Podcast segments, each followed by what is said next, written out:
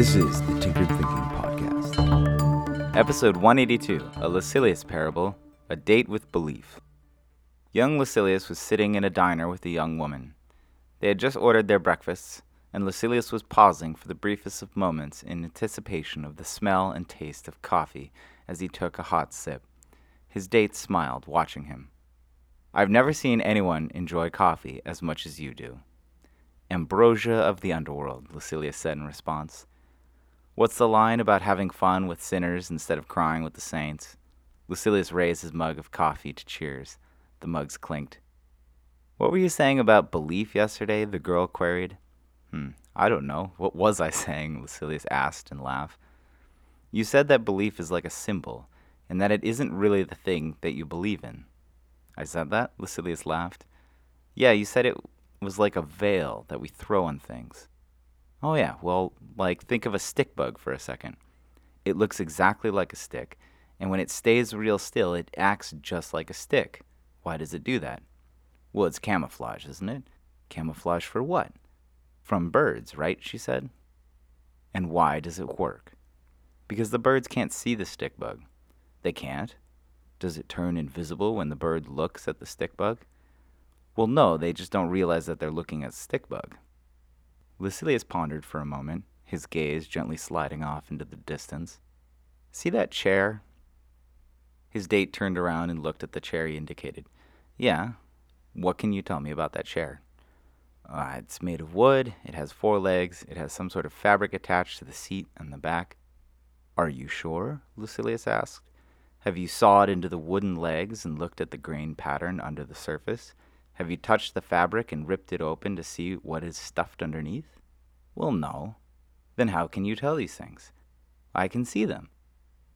Just as the bird sees a stick instead of a bug, imagine if you walked up to that chair and once you were close enough, it unraveled in, in some strange way and tried to snap at you.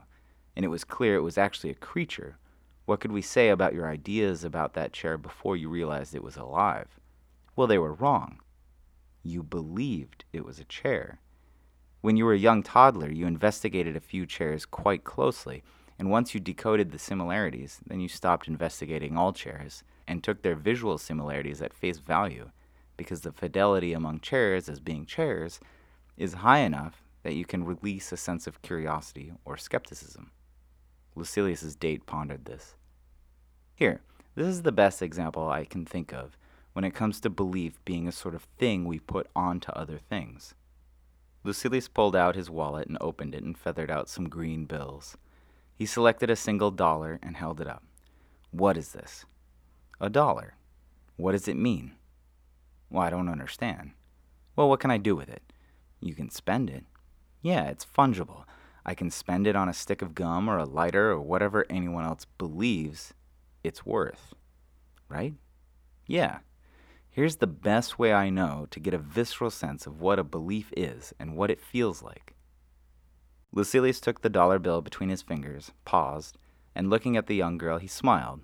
Then he quickly and violently ripped the dollar bill in half. The girl jolted in her seat, gasping a little, her eyes going wide for a moment. What? Lucilius asked. It's just paper, or cotton, really. But the thing is, you believe it's something else.